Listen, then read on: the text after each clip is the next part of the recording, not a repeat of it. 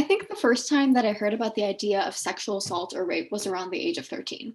I remember it pretty vividly. I was talking to my mom about wanting to go on a run. I think it was about 7 p.m. or so. Her immediate reaction was, You can't do that, Dorsa. I remember not really understanding her on what she meant. I had guy friends that would talk about taking runs all the time. How was I any different?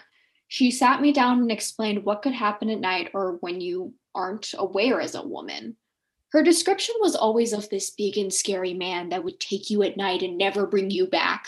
Initially, that's always what I imagined rapists or harassers to be like. But as I grew up, I realized it could truly be anyone that's close to you. You never know who can be the next person to violate you, and that's a scary realization to have. Did you ever have a similar conversation with your sister or your mom about sexual assault or rape? The person that I have the honor of interviewing today is my dear friend Rachel Templeton. Rachel, like me, is a fellow woman. I thought she could provide us with some more insight as to what it's like to be an independent modern woman that still has to worry about issues of assault and rape. Rachel, take it away. So, to answer your first question, no one ever flat out talked to me about sexual assault or rape. I just picked up on things as I grew up. I know I couldn't walk by myself, especially at night. I knew that I was catcalled more often if I was wearing a crop top or shorts. I think the closest thing to an eye opening conversation like the one you had with your mother that I experienced was when I was in middle school.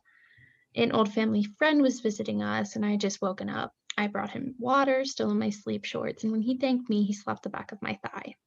This sounds relatively mundane, but it's still something that I remember and makes me uncomfortable to this day. However, I am aware that while someone I trust making me feel uncomfortable in that way was not something I should have experienced, it could have been worse. No, I completely understand.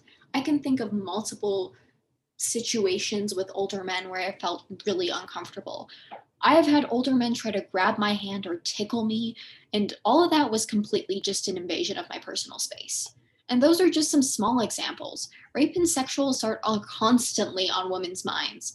I'm careful to not go out after a certain hour of the day. I really rely on the buddy system when I feel uncomfortable in the slightest way. When I was 15, my parents got me pepper spray. I always check my back seat before I get into the car. There's so many more examples I can think of. Is that something you could say that you've also experienced as a woman, Rach? Yes. I have also received pepper spray as well as a safety whistle, both when I was in elementary school. I always check to see if someone's following me when I go on walks. I don't know how to explain how terrifying it is when someone is going in the same direction and walks behind me for a few blocks. I feel even worse about it when I remember that, according to the Department of Justice, 73% of sexual assaults are perpetuated by non strangers. I feel like rape and sexual assault are embody this nameless fear that constantly follows me around. And from what I hear, other women as well women even have to worry about these things when it comes to hanging out with guy friends or dating. Every single time I go on a date with a guy, I turn on my location for a couple of friends. I make sure to pick a date spot that my friends could easily get to. We have group chats where they can check on me, and I definitely call my friends after a date to let them know that I'm safe. Even if I know the guy pretty well, it still concerns me. I have friends that have sexual assault stories, and the predator was their boyfriend or their close guy friend honestly, you never know who to trust. Would you say that you worry about these things too, Rachel? I do worry about them. I have a pretty substantial number of friends who are guys, and I hate that sometimes when we hung out pre COVID, I would stop and ask myself if I was safe. Some things made me nervous, like realizing that I let one of my guy friends drive me somewhere and realizing I didn't have immediate means of leaving on my own, or when one of them would get a bit too touchy. At the same time, even though I've been conditioned to analyze these situations and plan for the worst, when it comes to these guys I trust, walking down the street with a group of them makes me feel safe. Then I get frustrated because I don't want to have to question the people I trust or have to be in a group of boys to get a to avoid getting catcalled. I think more than anything, this really makes me scared for college, mainly because I know that colleges are definitely a place for rape and sexual assault to take place. Do you have any fears about attending college, Rach? I do have fears about attending college. It's starting over with no support system. There's not immediately going to be someone I can share my location with if I'm meeting someone I don't know that well. Also, I want nothing to do with frat parties. Just I've heard from so many women about how college is one of the places where rape culture is the most evident. Having to start over and find people I trust in that environment seems very daunting. Yeah, that is completely understandable. These feelings, emotions, and worries that Rachel and I are describing are the reality of what women have to go through every day. Nearly one in five women have been raped in the United States at some time in their lives, compared to the statistic that one in 71 men have been raped in the United States at some time in their lives. This statistic comes from the National Sexual Violence Resource Center, and clearly there is a huge difference between rape rates for men and women. It's hard to deny that women seem to be affected more by rape and sexual assault issues compared to men. With this podcast, we will be mainly focusing on women's perspective within rape culture. We will specifically be looking at rapes that occur on college campuses. So let's begin. I'm Dorsa Zamanian, and this is Exploring Real World Issues.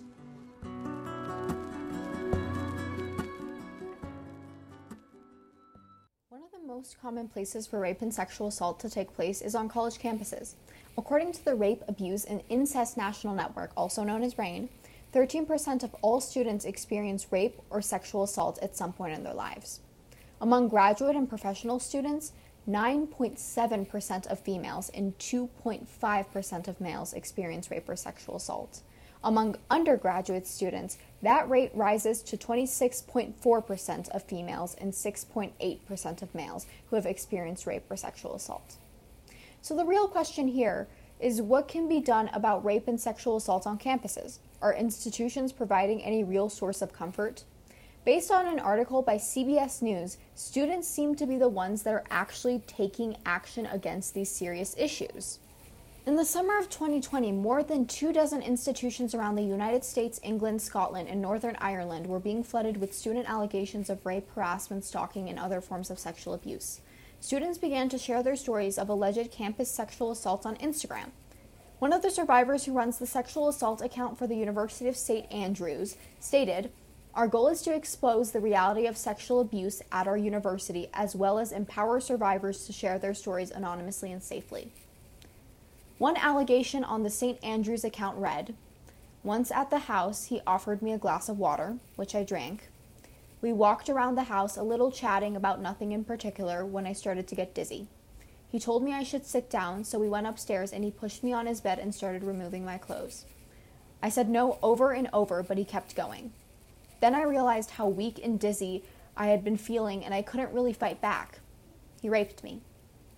Similar stories to this one have been shared across several anonymous survivor Instagram accounts in the United States. Instagram accounts have been made for schools like American University, Bard College, UC Berkeley, Brown, Columbia, Cornell, Dartmouth, George Washington University, Gettysburg, Northwestern, Rollins, Tulane, the University of Alabama, the University of Texas at Austin, Vassar, Washington University, and Wesleyan. Scott Berkowitz, who is the president of RAINN, stated In general, reporting rates are much lower when the predator is someone that the victim knows. And because most campus assaults fall into that category and often grow out of social situations, the reporting rate for campus assaults is quite low. Many compared these recent outpourings of stories similar to the stories of sexual violence that were shared on social media in 2017 when the hashtag MeToo went viral. For students, these stories serve as a warning for future classmates. The co founder of the Gettysburg Survivors, which was a page made for students of Gettysburg College, stated, We're trying to give incoming students and prospective students a more realistic image of what they're getting into. I think a lot of people come into the school with a naive expectation that the school is going to fight for you no matter what. If someone hurts you, they will stand up for you. And that's simply not been the case for so many of us that we're trying to not necessarily scare them, but give them this knowledge so that they know to be weary of these situations and understand that they're not alone. that if something happens to them, it's not their fault, that this is a systemic issue that is campus wide, that it's not just you. Some universities like Brown have begun to listen to their student stories and create programs to educate their institution's members about toxic masculinity. They also plan to put more protocols in place to make parties safer. However, are these steps truly enough? Emily Yoffe, a writer for The Atlantic, stated in her article, The Uncomfortable Truth About Campus Rape Policy, that she believes that too many campuses have this attitude that the person in question has the right to be presumed innocent until proven guilty. This statement is very similar to the logic that Edwin Meese had. Edwin Meese served as the Attorney General for Ronald Reagan's administration. Meese stated that you do not have many suspects who are innocent of a crime. That's contrary. If a person is innocent of a crime, then he is not a suspect. Statements like this have caused women's claims of sexual assault and rape to be widely disregarded. One of the biggest questions I had when researching this topic was what rules and regulations are there in place against sexual assault and rape on college campuses? One of the main administrations to tackle this issue was the Obama administration. On April 4, 2011, the Obama administration sent out a letter that began with the greeting, Dear Colleague. This letter laid out a series of steps that schools would have to follow when addressing sexual assault and rape. Severe restrictions were placed on allowing the accused to question the accuser.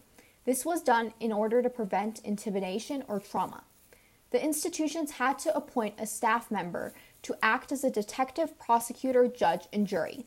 Schools were required to investigate anything that was defined under the categories of rape, sexual assault, sexual battery, and sexual coercion. In addition, schools were told to investigate any reports of possible sexual misconduct, including those that came from a third party and those in which the alleged victim refused to cooperate. It seems like regulations, fear of negative social media campaigns, and bad press have pushed schools to give more attention to the issue of rape and sexual assault. However, more often than not, the code of conduct for these schools are vague, misleading, or too impractical. For example, some schools have implemented the rule of affirmative consent, which means that each touch and each action must be preceded by an explicit verbal granting of permission. To most, this seems impossible to do. NPR's Steve Inskeep had the opportunity to have a conversation with Dr. David Lisak of the University of Massachusetts Boston. Dr. Lisak wanted to interview what he calls undetected rapists, which are men who have never been charged or convicted of sexual assault or rape. According to Dr. Lisak, these undetected rapists are very forthcoming about their experiences. If anything, they're eager to talk about them. They view it as an opportunity to brag. Often they look for vulnerable women, and their main weapon is alcohol. When hearing the findings of Dr. Lisak's experiment, I was reminded of the words of feminist Susan Brownmiller.